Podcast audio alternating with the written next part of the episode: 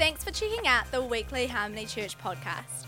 For more information and resources about Harmony Church or any of the Harmony events, check out the Harmony Church website or Harmony Church Facebook page today. And that's why we're having this little series we're doing right now on the on the on the uh, celebrating the the 500th anniversary of the Reformation, 500 years ago. Because it wasn't like this forever. I mean, in those days, 600 years ago, 700 years ago, the Catholic Church they had the Bible. It's the Passion translation of the Bible. Bible was tied to the pulpit.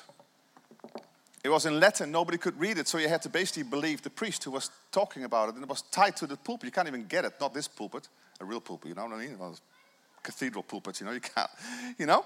And the thing is that you couldn't do anything, you couldn't read it. And so when the reformers, and, and really happened with, with John Wycliffe, when he says, listen, we need to get the Bible to the people again, and he translated the Bible from Latin into English. And a hundred years later, the reformers started to work, and they saw what was going on, and say, wow, we never knew this about the gospel. We never knew this about God. It was all lost. The early church knew. But through those years in the dark ages, no wonder they were dark, you know?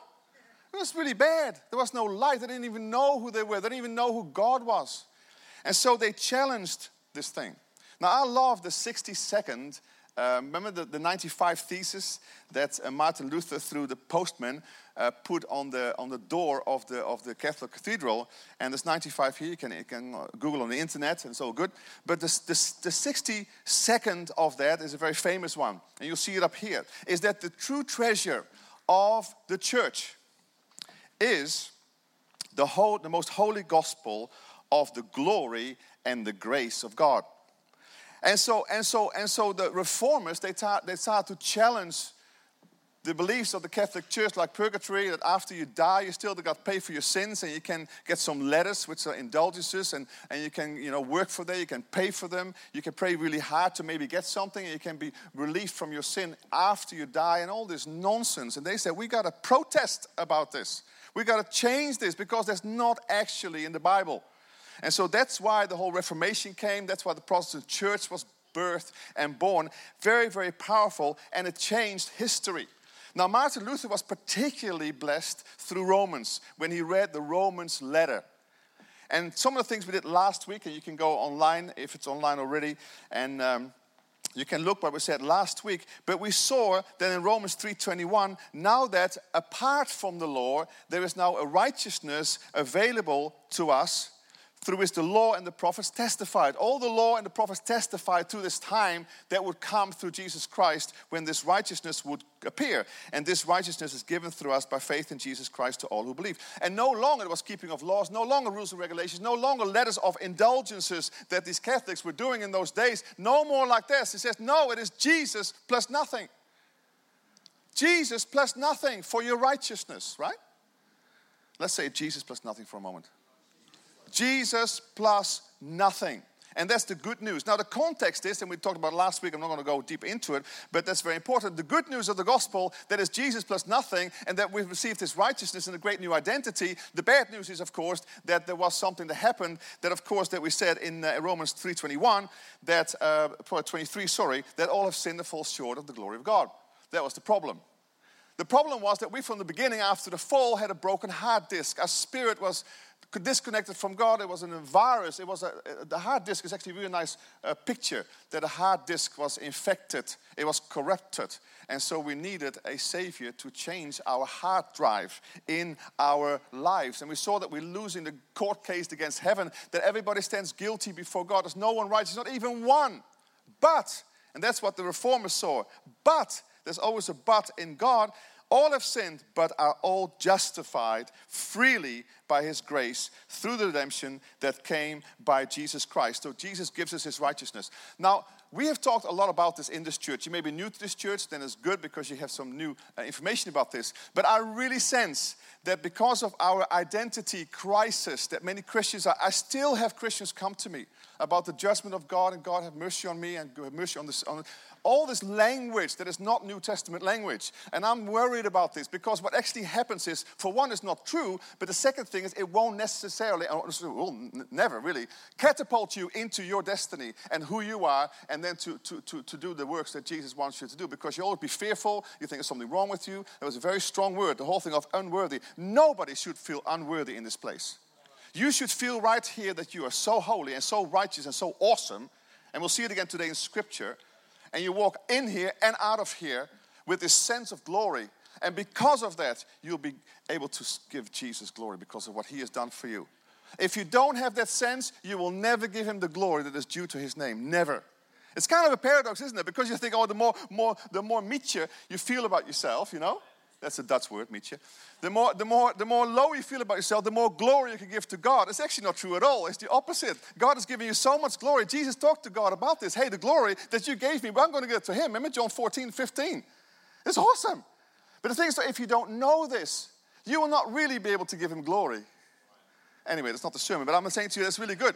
And so the righteousness by faith. Look in the Passion Translation. Look at this. No one earns God's righteousness. It can only be transferred when we no longer rely on our own works, but believe in the one who powerfully declares the ungodly to be righteous in his eyes.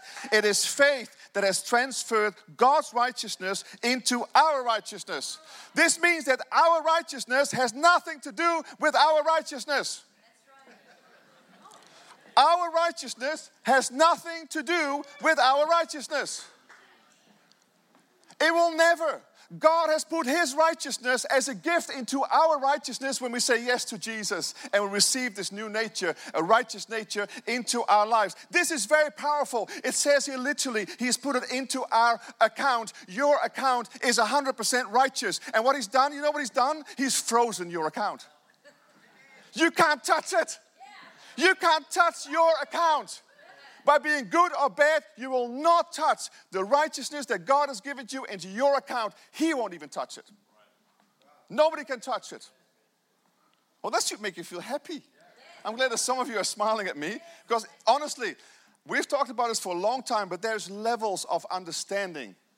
Hopefully, today, there's levels of understanding you're going to come into, which is so wonderful as God prepares His bride, His equal partner.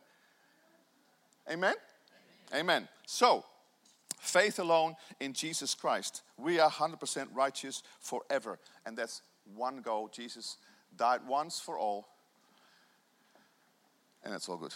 So, we rest in what he has done for us. You know the credit card, you know, in the Old Testament. Do you know the Old Testament, they were never actually forgiven? All those, all those years, all these centuries.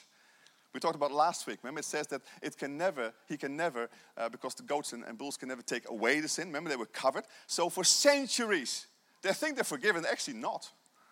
It was on God's credit card. It was just piling up on God's credit card. Somebody had to pay God's credit card once for all, one day. And so Jesus did this. The whole world. Think of the whole world, all the sin of the world, one credit card, all gone when Jesus paid the price. And that's what says somewhere in Scripture. I want to do it probably next week. It talks about when He comes now, He'll come back. The second time He'll come back, He'll come back with no reference to sin. If you're not in Christ, you are still under judgment because you haven't received His forgiveness. He's made available to everybody in the world but it's only accessed by faith, which we'll see in a minute. I'll go with scripture. It's all scripture. I Love scripture today again. I love scripture. Maybe it's the most scripture that you read for a while, but I don't really care, and I do actually care because I think you need to read scripture. People can talk about a lot of stuff, but it's in scripture. So one of the things that we saw in in in, um, in Romans, and uh, we just talked about three. Now it's four. At the end of Romans, very powerful there's a powerful statement in, in, the end of Romans, and I did a whole series on Romans two years ago. So if you want to listen to the whole depth of this whole thing, go through the whole series again. But the thing is, though, he was delivered over to death for our sins. Listen to this: for death for our sins, and was raised to life for our justification. Now, this is the two halves of the gospel, and this is not always preached. I always preach this at Easter. If you know me, you know I'll preach on this because this is a two halves of the gospel. The one half is the death for our sins. So the first half is actually the Good Friday, which is a good day, not a great day. It's a good day because that's really when he deals with your broken hard drive. He deals with your behavior. He deals with the sin of the world. He takes your broken hard drive and your sinful nature into the grave with Him. And then on Resurrection Sunday, that's a great day. Because on that day, he actually lifts you and raised you for justification, righteousness. And how has he done this? Is to give you a new hard drive. He gives you a new, he makes you into a new creation. That's why the two halves of the new covenant is always, and the reformers saw this kind of some level. I think there's been reformation since then, obviously, revelation since then, obviously. But the thing is, they saw that two things are the gospel one, total forgiveness, two, a new creation. And they have to be forget, together because if you just preach total forgiveness, and you don't talk about new creation, you will sin again because sin has still got dominion over your life. Dominion over your life is only in the sinful nature. If you still have that Adamic sinful nature, you will sin because that's your nature. That's why we can't actually judge the world. It's really sad when they made stupid decisions and all kinds of stuff that happens that is not congruent with the Bible. But the thing is, though, in some way, it's sad for us and it's sad for them too. But the thing is, though, they don't know what else to do. They are a broken hard disk. They're trying their best. But what comes out of it, what spits out of that computer, is sinful behavior because that's how they've been pro- that's broken that way. Now, what happens when you become a new creation? Everything is fixed inside, and your new spirit is 100% pure, uncorrupted, pure New Zealand, pure God. Pure God, 100% righteous all the time in your bank account, in your spirit. What happens then is you cannot sin anymore. Now, I'm not saying that you can't sin anymore in the sense that you can't sin some things that you do, you make some stupid mistakes. Of course, we all make mistakes. We all make little things. But you will find when you become a real born again Christian that the, that the, the, the, the sinful nature, the, the, the, the capacity of sin is still there, but that sting is gone. You don't have to do this anymore. Now, our whole lives, of course, is then to renew your mind because there's still some stinking thinking and you do some stupid things because I always used to do it, I still want to do it. But then things start changing. There's this war in your life. And so there's no such thing as cheap grace. People talk about cheap grace. That's nonsense. For one, Jesus paid for it, so it will never be cheap grace. But the thing is, though, you will never. Cheap grace like you can do whatever you like. You hear those stories. Yeah, no, I'm free now because I'm not under the law, I'm under grace and righteousness. I can marry anybody I want and then dump my wife and I can uh, buy another one and do something else. And all that kind of stuff. It's nonsense. It is nonsense. And we should discipline those people. It is not righteousness at all. It is stupidity. It's actually really, really bad arrogance against what Jesus has done for you. And we should always nip any of that kind of stupidity in the butt, and that's it. And I've said it. So, when we in our spirit, when we when we are born, when we are when we are so so the thing is what you have to understand is when we are born, we are the thing is where I am, where I am, where am I? Okay. I'll tell you what. Okay, so, so what happened was, uh, I'm, I'm, trying to get through a lot of stuff because there were so many other words. Um, um, that, so when, when, when Christ went to the cross, you have to understand that we went with him. Right? And most of you know that, but I'm just saying it again. Uh, so when he was crucified, we were co crucified with him, right? And so when he went into the burial thing, we were co buried with him. When he was raised into new life, and you'll see it in scripture in a minute, we were co raised with him. And then when he ascended back into heaven 10 days later, he was, we were, come on, co ascended with him into heavenly places. And that's why when you come into Christ, you actually come into him and then you have you live in heavenly places in your spirit. That's why right now you can close your eyes and you're right there in heavenly places right now. And when you die, you just go from one to the other. You're still in the heavenly places. It's just your body just dies, but your spirit is still alive. It's straight there. The thing is, though, it's important for us to know this because so many, some people think that Christianity is just about faith in Jesus. Now, it actually isn't, because demons also have faith in Jesus.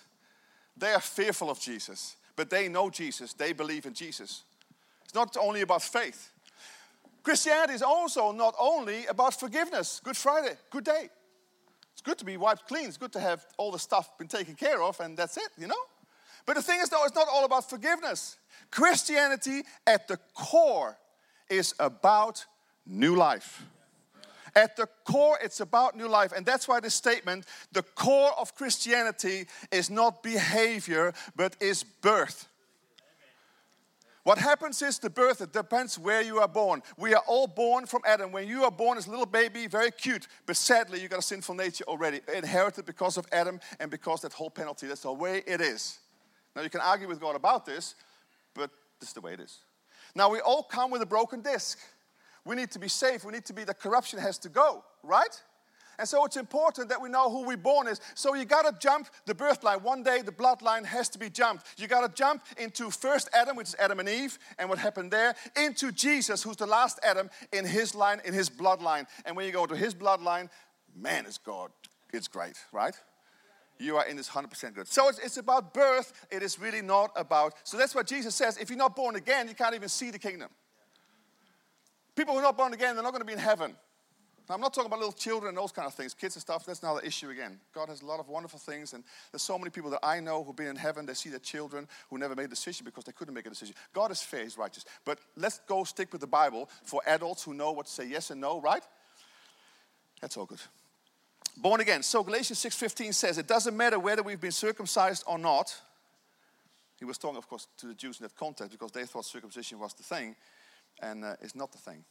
You do the thing, but you don't Anyway, that was a joke.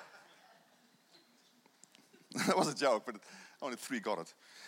Um, or maybe the others are just too embarrassed. What counts is whether we have been transformed into a new creation.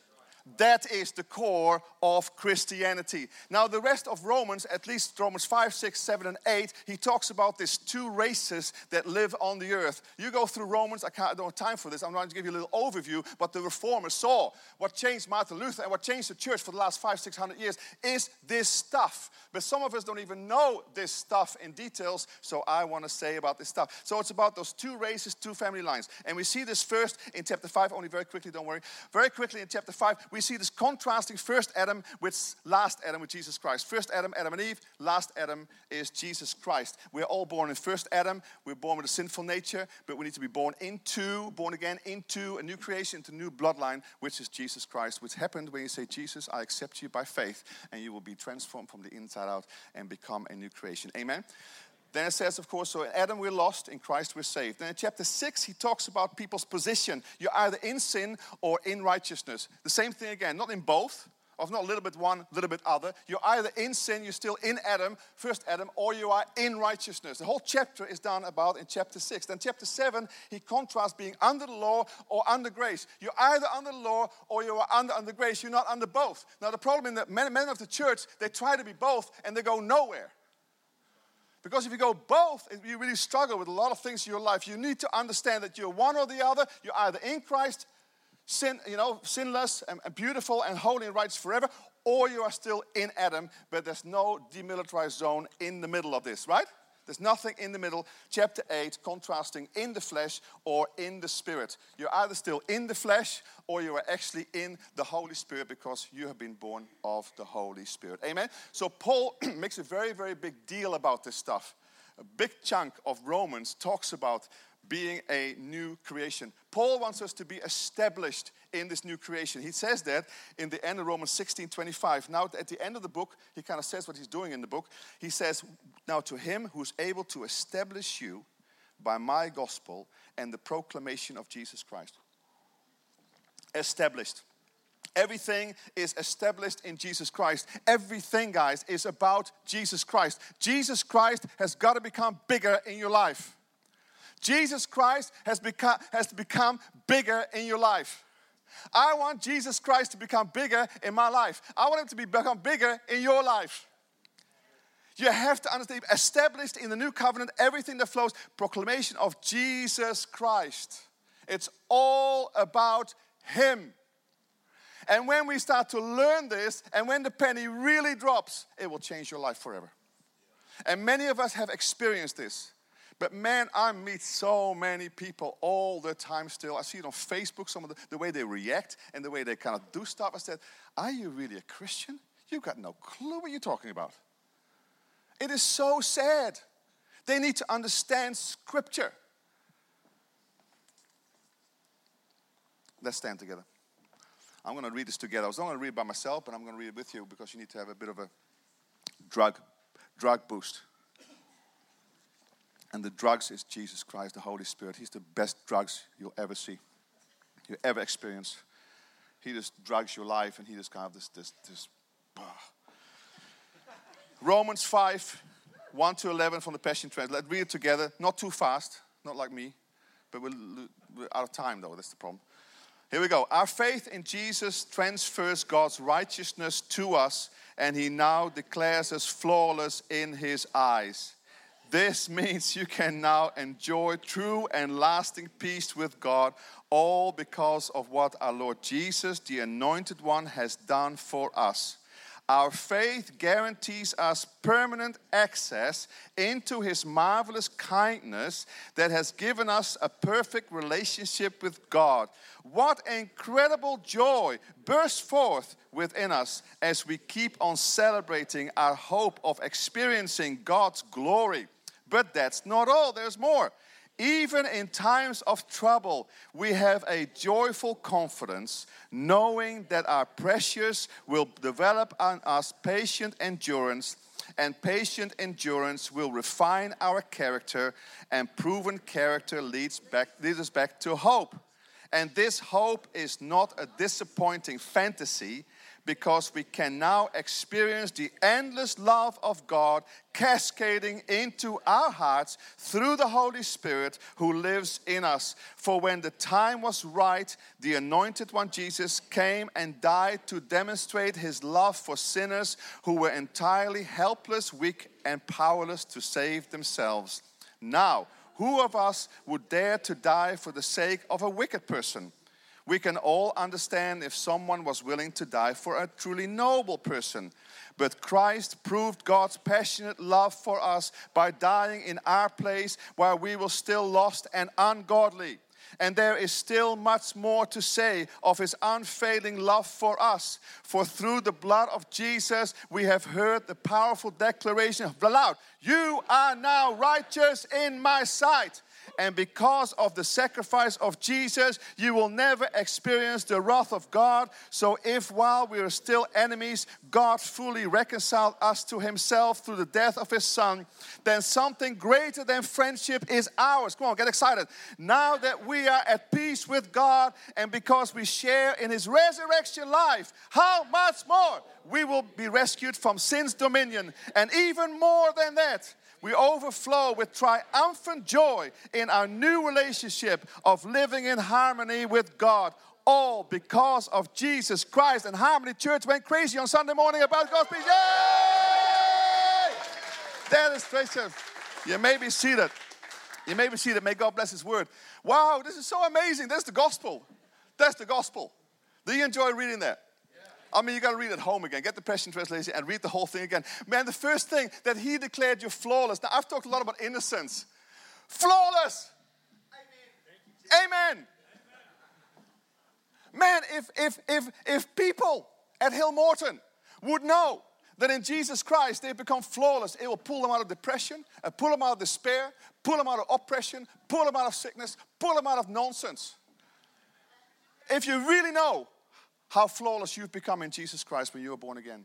It is right here in Scripture. This should rock your boat like nothing else will ever rock your boat. And that's why we're celebrating communion. I don't know about you, but I've been celebrating communion every day for the last two, three weeks now. Can I, anybody's done it? I just want to ask you. I was wondering who does. I thought you did. You're looking good. Guys, can you imagine if everybody would take communion every day in our church. I challenged all of our leaders the other day in, up in the room there. I said, You guys, let's go on a journey. Let's go for the whole summer, take communion every day. If you really know what communion means and what it does to you, you will be a changed person. You cannot stay the same when you acknowledge and you invite and by faith get the substance of God in your life every day. Oh, Jesus, may you become bigger in our lives. True and lasting peace, verse 1. Permanent access into his kindness. I don't have time to go into this. It's unbelievable. A, um, a perfect relationship with God. You think you got a bad relationship with God? He says you got a perfect relationship with God. So get with the play. They say, Thank you, Lord. I've got a perfect relationship with you. I have access to your kindness, incredible joy bursting forth from the inside. Now, we often talk about this. If you're not experiencing bursting forth of this river which is behind your belly button, if you still, after me having preached this now for the last five years, if you still don't have this, then you still don't get it. It is in the Bible is an experience. You go to Acts 2 church, they joyfully came together every day to have communion, the love feast, and communion together with joyful hearts, it says. It is such a joy. It's such a joy. If you don't have that joy, maybe God wants to still reveal more of Himself. Maybe Jesus wants to reveal a little bit more about how amazing He is and amazing you are, and you will start to see, wow, this is actually really joyful. Joyful. Very, very joyful. It also talks about some, some trouble here. Even in times of trouble, we have the confidence of God, all the stuff we just talked about. Even in trouble, there's a joyful confidence. Paul says, I rejoice in my sufferings. It's amazing, isn't it? I always looked at that, that you're insane. Who would enjoy and rejoice in suffering? But he know what produces what stuff it produces in his life. He was smart enough and he had a relationship with god and he knew that trouble will if you have the right attitude will lead you into greater glory in your life. It will help you to grow. You look at perseverance character character building. God wants to build your character. He wants you and me to look like Jesus more and more and more and more and more. And so we change from glory to glory to glory to glory every day. Now, if we don't put any trouble into your life, I don't say God brings trouble into your life. I'm saying to you, if there's trouble in your life and things happen that way, if that happens to you, how else can you grow? We all go to the gym and we do this weights because you have this this this this this this, this suffering. It is suffering suffering because the muscles need something to go against you. So the things that are against your life, I'm not saying they're all, all, all, all easy, but I'm saying to you, many of the things that we have in our lives are invitations for us to grow in our lives. And it depends on your attitude. If you spit the dummy, you can walk out and say, man, I'm going to say, uh, oh, that's just too terrible. I'm going to go into sex, and I'm going into drinking, and I'm going to nonsense, all the stuff. And you get further from God, and you, you'll hate your life, and you'll hate other people. Other people will hate you. It doesn't work. Look, all these people around us, it doesn't work. Believe me, it doesn't work. Why don't we say, hey, trouble in our life, sometimes it can really bring us into a new place when we dare to handle this righteously and say, Lord, help me, Holy Spirit. How do I deal with this? How do I grow through this experience, experience in my life? Invitations to growth as He wants to build your character. And Paul saw this. Paul saw this, an invitation to greater glory in my life.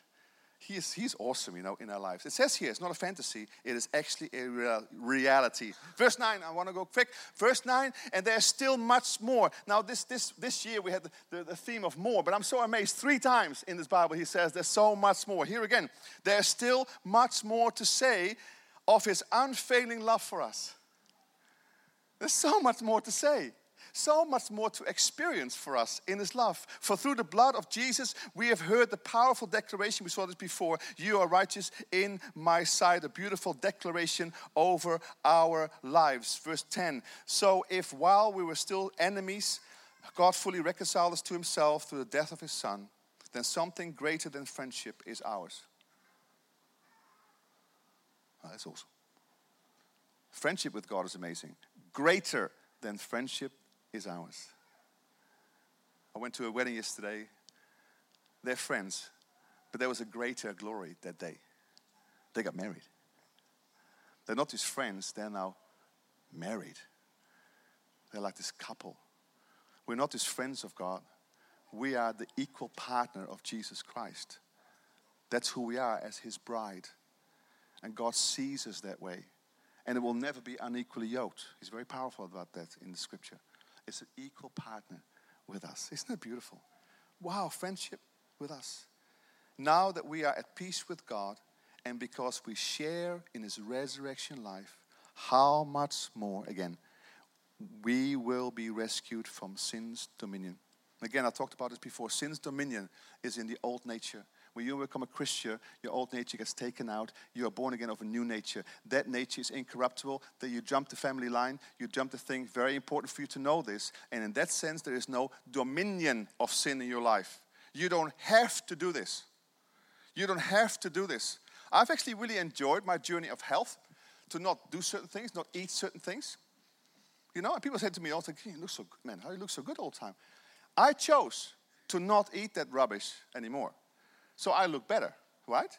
But what I found though, and I found it very interesting, it's not because I'm good, it's because of the choices I made. I actually could do this. I'm amazed that I actually can do this. And not even that, it's not even a big hassle for me. In the beginning, because I was addicted, see, if you're addicted to heroin, it takes you a while to get rid of it, right? If you're addicted to coffee, it will take a while. It took me 10 days to get rid of it. Headaches, throwing up, you name it. You know, it takes a while. If you're addicted to sex, it takes a while. Whatever you're addicted to, it's an addiction in your body, right? In your mind. You can't get rid of it. I am living proof you can't get rid of it. And the thing is, though, you are the better for it. So don't eat that bad stuff anymore. Don't drink that bad stuff anymore because you'll be so much healthier. And actually, be honest with you, people ask me the whole time, what are you on? I'm not on anything. I'm, I'm on the Holy Spirit. Serious. I'm on the Holy, uh, Catherine knows. I'm on the Holy, I'm not a legalist. Somebody saw me having a cookie. That's sugar, Gideon. I said, I'm not a legalist. Doesn't mean I never have sugar anymore. And said, never a cookie. If I don't have sugar, my body will cease to exist, you know, cease to work. Of course, I have sugar. But the thing is, though, not like all the stuff I used to have, all the drinks I used to have, all the bad food I used to have, all that stuff is measured. And also, when I go to a party in Holland, when we have a nice birthday party, I will have some cake with cream. Oh. uh. Unbelievable how we are legalists, right? I mean, one day it's wonderful, just have everything you like. Then you say, I'm not going to have this anymore. And then, oh, you have this all, you know? It's unbelievable how quickly we become legalists, you know. It's unbelievable. I'm not a legalist. But the thing is, though, if generally in life you look after the things in your life, in every way, you will enjoy life and be healthy. Anyway, I'm almost done, by the way. But the last one's very important. And even more than that, it keeps, keeps getting bigger. We overflow with triumph and joy in our new relationship and living in harmony. Sorry, in our relationship of living in harmony, that's right, with God, all because of Jesus Christ. Now you know, my joy has increased. It's funny, you know, that if you discipline yourself, it is actually good for you. And the funny thing is, you actually feel good about you. You feel actually good about the decisions you're making. And actually, actually, you get used to it, and joy comes. Joy comes. Joy. We have so much joy in our new relationship with God, this living in harmony with God. And I really want to challenge you, please, to start having communion every day.